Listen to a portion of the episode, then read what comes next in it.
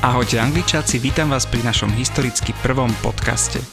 Ja som Mike a dnes sa budem rozprávať s Ivet, ktorá pobyt v tme zažila na vlastnej koži a porozpráva nám teda svoje vlastné zážitky s tmy.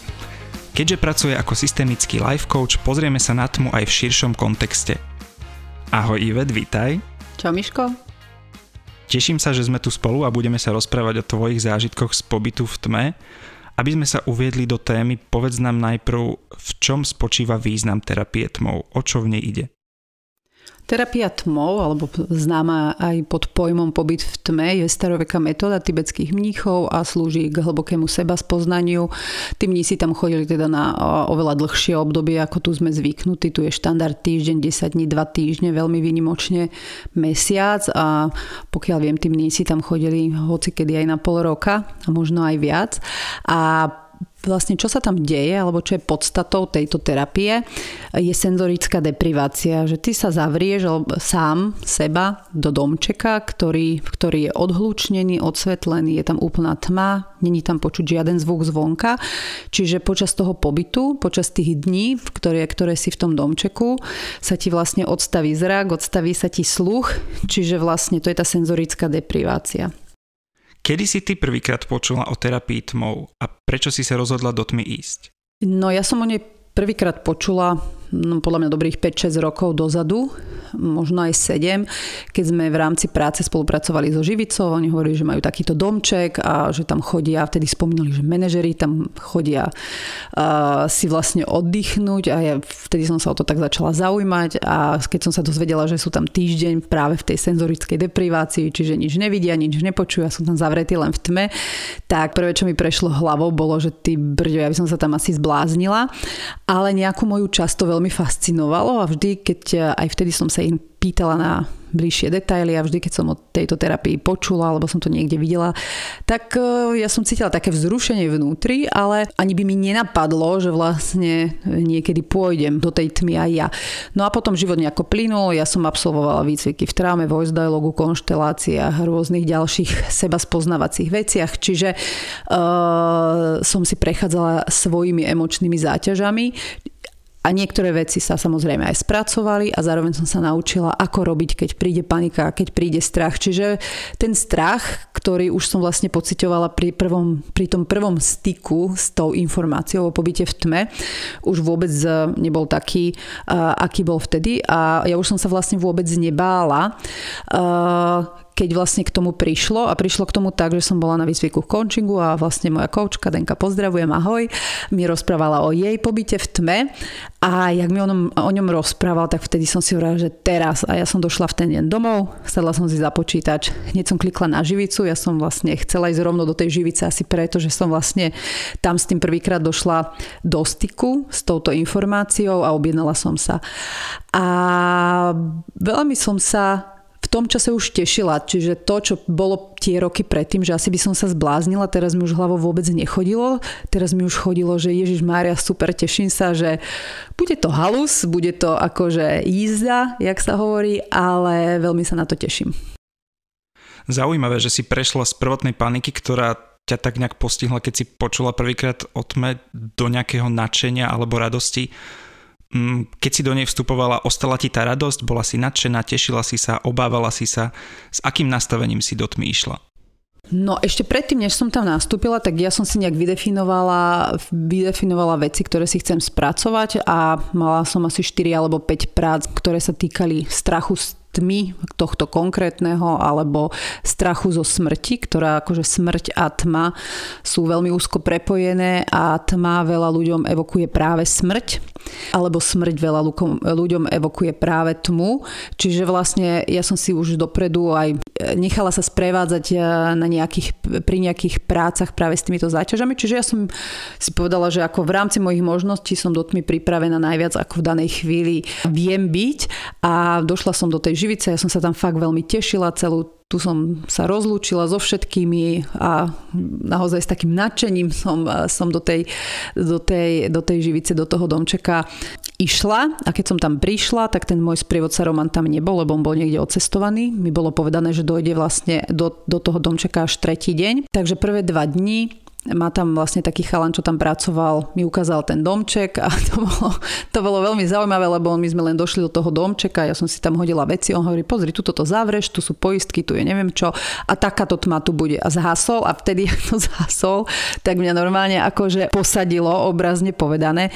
Mňa prepadla taká úzkosť, prečo mi išlo hlavou, že ty brďo, že jaká úzkosť a ja som s týmto pracovala už predtým, že fú, to ma tak prekvapilo, samozrejme som to neočakávala, som si myslela, že asi hneď to bude úplná pohoda, ale to bolo zhasnuté len na pár sekúnd a vlastne tá terapia alebo jej podstata, čo je na nej podstatné, je okrem iného to, že teba nikto nezavrie do toho domčeka.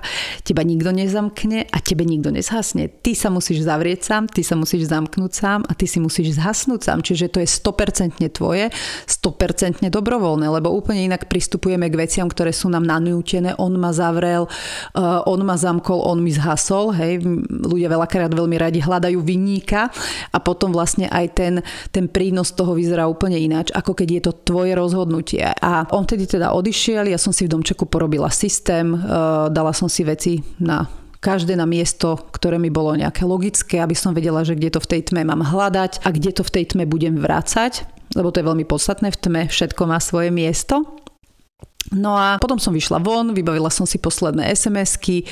A ja som vedela, že to príde, ale už som bola v princípe relatívne rozdýchaná, kľudná, tak som sa zavrela, zamkla som sa, ešte bolo zasvietené, ja som si sadla, že no a chod zhasnúť a v tom ma to zavarilo. Tam prišla taká úzkosť, že ma úplne zvieralo na hrudi, tak som to pustila, som vedela, že proste musím tomu nechať priebeh, čiže ja som sa brutálne vyrevala, prešla som si, dýchala som, revala som a prechádzala som si vlastne s tou úzkosťou a v hlave mi išlo, že dobrovoľne odchádzaš na smrť, hej, že to bolo vlastne taká tá veta, čo mi išla v hlave, že ty sa dobrovoľne vzdávaš z života, ty dobrovoľne sa vydávaš na túto cestu tmou, čo v tom podvedomí znelo, že sa vydávam dobrovoľne na smrť. Takže keď som si týmto prešla, možno som tam fakt revala 5, možno aj 10 minút a dýchala a kým som sa úplne ukludnila. A vtedy som sa postavila a už taká ukludnená som zhasla. Tam prišla ešte taká mini úzkosť, ale to skôr bol dojazd tej prvej, kde som sa možno už iba urobila fňuk, nádych, výdych. A potom, jak vlastne tá úzkosť úplne odišla, tak vlastne ma zavalila tá tma v tej jej láske, v tej jej tichosti a v tom bezpečí. A ten pocit bezpečia a ten úžasný pocit, ktorý som mala vlastne z tej tmy, lebo to, čo cítiš, je naozaj bezpečie, láska a kľúda pokoj, tak s výnimkou možno 2 chvíľ som ho tam mala vlastne celý týždeň. Zaujímavé, že v prvom momente sa ti vlastne vrátila tá tvoja úplne prvá reakcia na to, tá obava, ten strach. No, ono je to na druhej strane aj logické, lebo toto bolo to.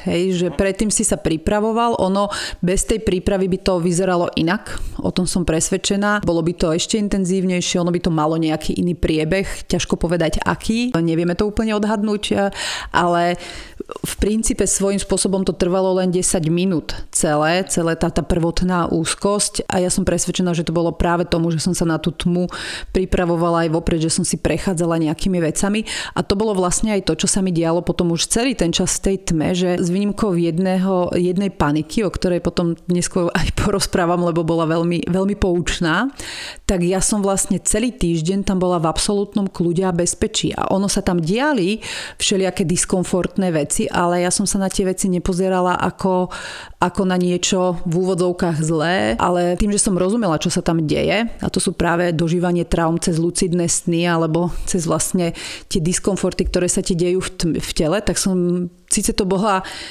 nejakým spôsobom emočná nálož, ale vlastne ja som sa z toho tešila, lebo som vedela, že som si tam niečo dôležité, nespracované spracovala a odžila. Vieš, čo ma zaujalo? Zaujalo ma to prirovnanie k smrti. A zároveň sme sa bavili o príprave. Ty si sa vlastne pripravovala ako keby na smrť? No určite, lebo tá tma, aspoň u mňa, jedna z vecí, ktorú ti to evokuje, je smrť. To, že nikde nič nevidíš, si iba v tme, nič nepočuješ, to je vlastne svojím spôsobom jeden z pocitov, ktorý som tam minimálne aspoň ja mala, to je vlastne, keď je človek pochovaný zaživa. A to je inak celkom silné.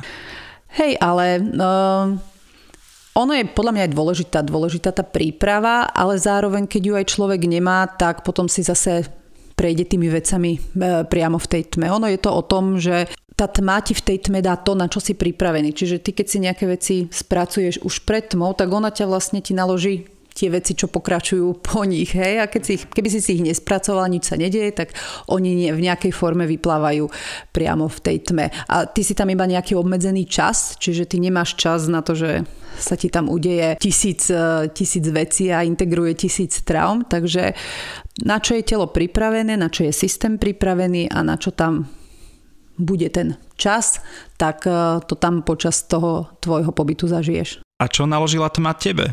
Čo sa dialo napríklad prvé 2-3 dní? No tie prvé 2 dní, to sa tak veľa ľudí aj zhoduje, keď som si aj čítala o iných tmách, prvé 2 dní sa veľmi veľa spí.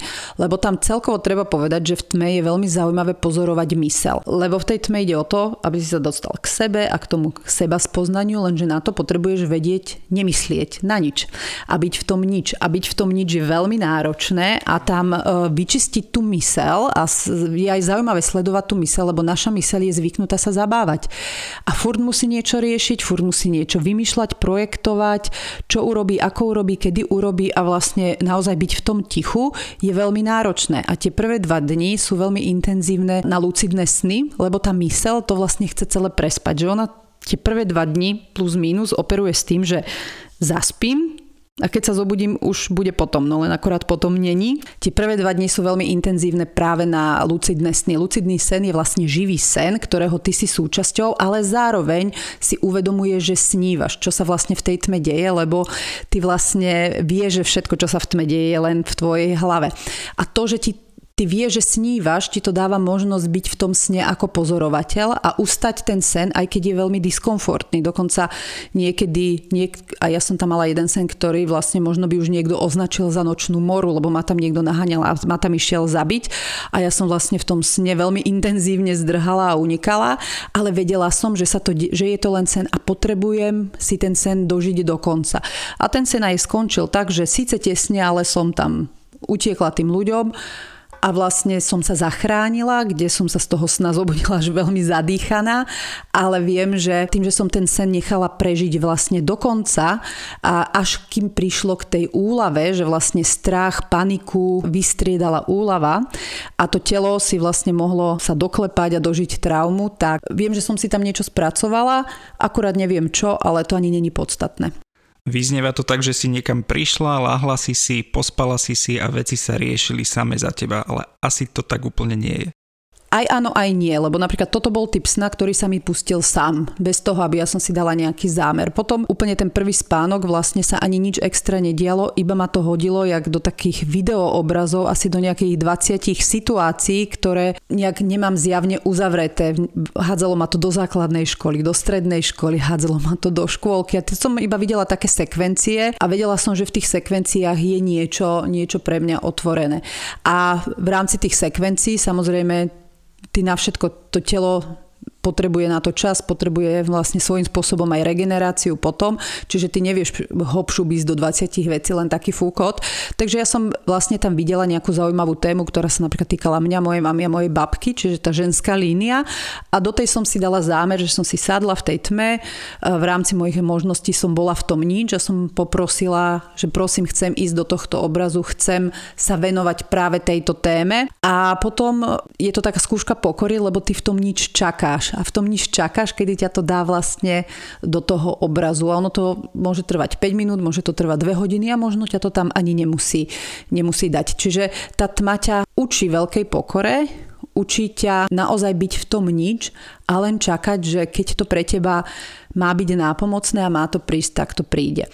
No a keď som vlastne bola napríklad konkrétne v tomto lucidnom sne, tak tam som sa asi vracala ešte 2-krát. Spolu som tam bola 3-krát, lebo v nejakom momente to vždy skončilo, keď už môj systém v danej chvíli už vlastne potreboval pauzu, ale tá vec ešte nebola doriešená. Čiže som tam išla ešte 2-krát a 3-krát, až kým ten príbeh, ktorý sa tam odohrával, sa nejako neuzavrel a nedožil. To znie celkom intenzívne. Trvá tento proces celý čas počas pobytu v tme, alebo sú tam aj nejaké momenty, kedy sa nedieje nič, kedy sú tam nejaké prestávky? No ono veľmi ťažko povedať, že kedy sa tam nič nedieje, kedy sa niečo deje, lebo ty to vlastne nevieš, ale vo všeobecnosti sa možno dá povedať, že tie prvé 2-3 dni sú intenzívne na tie lucidné sny a potom už sa tam nedieje až toho toľko intenzívne ako do množstva, ale už skôr do hĺbky. Že ty potom sa dostávaš do vecí oveľa hĺbšie a hĺbšie. Ale ešte predtým, než sa dostaneš k tým, do tých vecí hĺbšie a hĺbšie, tam je veľmi dôležitý práve ten proces tej vypnutia tej mysle. Ja si napríklad pamätám, že nuda, ona je veľmi dôležitou súčasťou celej tejto tmy, lebo v nude tá mysel je zvyknutá sa začať zabávať. Hej, že nudím sa, tak myseľ vymýšľa, na čo by myslela, čo by urobila. Tam nemôže nič urobiť, tak tam vymýšľa, čo by vymyslela, hej, alebo že čo by si naplánovala. Ja si pamätám jeden moment, ja už som bola z tej vlastnej mysle tak unavená, že ja som tak bola spokojná s tou tmou a tak ma to celé fascinovalo, že som si povedala, ja raz budem mať domček v tme, tak moja myseľ mi tam projektovala moje centrum aj s domčekom v tme. A proste, dobre, tak najprv som ju nechala, projektovala, potom som ju ešte nechala. Ale keď už začala projektovať naozaj, že kde bude zubná kefka a pasta, že naozaj už detaily, ja už som bola z nej tak unavená a veľmi náročné bolo prejsť si vlastne, ona sa musí najprv mega vyzabávať a až potom postupne sa nejak dostáva do toho stavu, že je ochotná myslieť na nič. Aspoň z mojej skúsenosti takéto nič prišlo možno až nejaký ten 4. deň. Práve počúvaš Angličák podcast. Angličák podcast. Inak to je zaujímavé, lebo podľa mňa takto veľakrát ľudia popisujú ten moment, keď nevedia zaspať, že im hlava neustále pracuje, nevedia vypnúť. Áno, to je presne o tom. Ja už som to veľakrát aj vysvetľovala, že keď nám myseľ vlastne intenzívne je s niečím zamestnaná, tak vtedy robíme tzv. Beta vlnenie, čo je 20 až 30 vln a my spíme v tete, čo je 7, tak zaspávame 6 vln a menej, čiže spomaliť z 30 vln do 6, to nejde tak rýchlo, čiže potrebuješ mať 30, 29, 28, ten mozog nevie skočiť v nejakých skokoch, čiže vlastne ono nie nadarmo sa hovorí, že pred spaním by sme mali mať takú tú hodinu a pol už takého kľudu, bez televízora, možno len s knihou, s nejakým čajom a naozaj neriešiť žiadne veci do roboty, nejak sa nezamýšľať, aby potom vlastne ten mozog vedel plynulo z toho kľudového režimu, kedy robíme takzvané alfa vlnenie, čo je 8 až 12 vln, aby vlastne vedel spadnúť do tej tety a spať. A práve ľudia, ktorí nevedia zaspať, to je vlastne presne to, čo si dobre chytilo, sa deje aj v tej tme. To je, keď tá myseľ myslí. Ale v tej tme je to ako keby možno jej nejaká forma seba záchrany, hej, že vlastne tam sa tak nič nedeje, že tá myseľ ide do paniky, že sa nič nedeje, že ešte špeciálne v tej tme tam ide vyrábať rôzne záležitosti len, aby bolo na čo myslieť. Ale dodnes si vysoko intenzívne pamätám ten pocit, jak som z tej mojej mysle bola unavená. Jak už som jej hovorila, prosím ťa, už nie, že už stačilo, že k tomuto sa vieme vrátiť, aj keď vidiem s tmy von, to fakt nemusíme riešiť teraz. Ako sa ti podarilo ju ukludniť? Iba tou pokorou a tým vlastne len tým čakaním, že som s ňou nebojovala a že vlastne len som jej dovolila si na jednej strane urobiť, čo potrebuje a na druhej strane som sa jej prihovárala, že vidím tu jej potrebu toho niečo robiť a že sa k tomu vrátime potom, keď výjdem von, že teraz tu je priestor aj na iné veci, že tomu, čo potrebuje, sa budeme venovať neskôr. A tým, že aj som ju nechala si porobiť, čo potrebuje a aj som jej povedala, že ju vidím a že sa jej budem venovať, tak ona sa tam v jednom momente ukludnila. A práve keď sa tá myseľ ukludní, lebo tu myseľ, ono je aj vidno, ty keď si zavrieš, skúsi možno večer zavrieť v tme oči a ono, ty tam vidíš také, jak šede, jak guličky, jak také prskance, to sú vlastne tie myšlienky. A keď sa tá myseľ ukludní, tak vtedy začína byť tá tma. Hej, že ti vlastne aj s tým, za tými zavretými očami vidíš iba hlboké čierno a ti nič nepreblikuje. A to je vlastne ten začiatok toho nič. A tento stav ti umožňuje práve vstup do tých hlbších vecí. Vyznieva to tak, že čím dlhšie si v tme, tým viac sa s ňou nejako zharmonizuješ a spojíš. Znamená to, že panika sa už nezvykne objaviť neskôr v tvojom prípade, alebo všeobecne zvykne sa tá panika vrátiť? To je veľmi ťažko povedať, ja viem hovoriť len za seba, ale ono to súvisí aj s inými vecami. Jedna vec je to nič, ktoré som spomínala, ale druhá vec je aj iné mechanizmy, ktoré si nosíme. A samozrejme, takýto nejaký mechanizmus som tam nevedomky mala aj ja, lebo keď chodil ten sprievodca, tak môj mozog, čož som nevedela v danom momente, teraz to, ja som si to vlastne spätne analyzovala, ten moje podvedomie si vlastne povedalo, že áno, keď sprievodca odchádza, ty vlastne vidíš taký tiny-mini záblesk svetla, počuješ buchnúť dvere, zamknúť kľúč v zámku a kroky, že odchádza preč. A jeden moment sme sa tak zakecali, že keď odišiel, ja už som počula len kroky preč a ja som nepočula vlastne ten zámok v dverách a nevidela som ten záblesk mini svetla a ja som si vlastne, moje podvedomie si nastavilo vlastne systém kontroly, ktorý samozrejme veľmi je úplne nefunkčný, lebo je to len jeho systém v kontroli, jeho v hlave. A neboli splnené všetky podmienky tohto systému kontroly a z toho absolútneho kľudu, to v stotine normálne, že ten mozog si uvedomil, že dve veci z troch tam neboli, išiel do takej paniky, že mňa zavládla panika. Našťastie som na základe tej práce vo výcvikoch som vedela, že OK, keď ťa zavalí panika, čo robiť? To znamená, ja som sa s tou panikou začala rozprávať a ona bola veľmi taká svojím spôsobom až smiešná, ale tak milo smiešná. Ona si tam tak sedela, ja som si ju tak zo seba pomyselne dala dole do toho kresla, ja som sedela na posteli, ja som sa s ňou rozprávala, že prosím ťa, že čo chceš, prečo si tu? A ona sa mi prihovárala takým nejakým štýlom, že no vieš, ty si ho ešte ani nevidela, on došiel tretí deň. Čo keď ostal dnu? Ja hovorím, no ale čo by tu vnútri robil? Však on sprevádza tu kadekoho, takýchto domčekov tu má každý týždeň hneď dvojmo. No ale nevieš, chlap, čo keď je tu schovaný?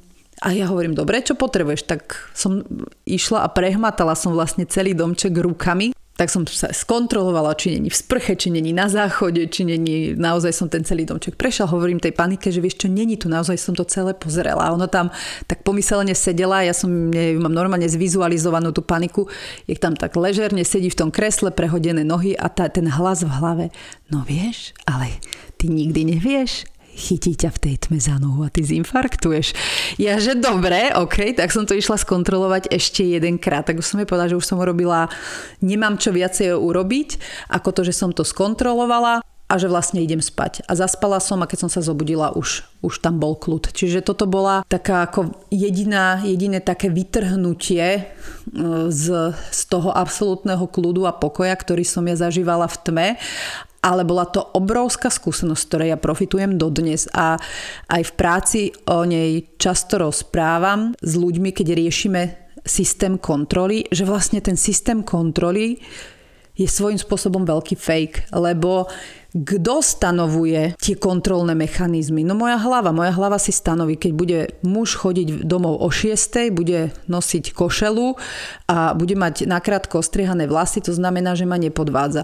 A potom jeden deň dojde muž s dlhými vlasami alebo s tričkom namiesto košely z roboty a môj systém úplne skolabuje, lebo už neboli splnené mnou stanovené podmienky a ja si ich stanovujem v mojej hlave, to ani není niečo veľakrát odkomunikované a potom hneď si myslím, že napríklad ten muž ma podvádza a pritom proste mohla sa mu zašpiniť košela, len si prezliekol tričko. Takže toto je jedna z tých veľmi cenných skúseností s tmy a na základe tejto skúsenosti s tmy ja som vlastne naozaj pustila také tie bežné kontrolné mechanizmy. Nebavím sa o tom, že nebudem si dávať pozor, keď som na balkone bez zábradlia, aby som nespadla, hej, že to je trošku o niečom inom, ale aby som ja kontrolovala muža, ale aby som mala nejaký nezmyselný systém kontroly, tak to som vlastne vedela pustiť práve vďaka tme.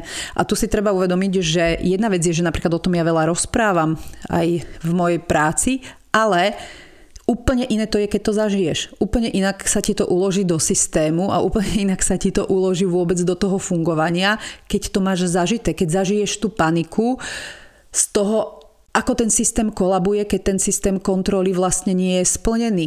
A vlastne prejdeš si tým celým, nazvem to nezmyslom v zmysle, že sa tam naozaj nič nedialo, čo by vlastne zodpovedalo vôbec tej panike.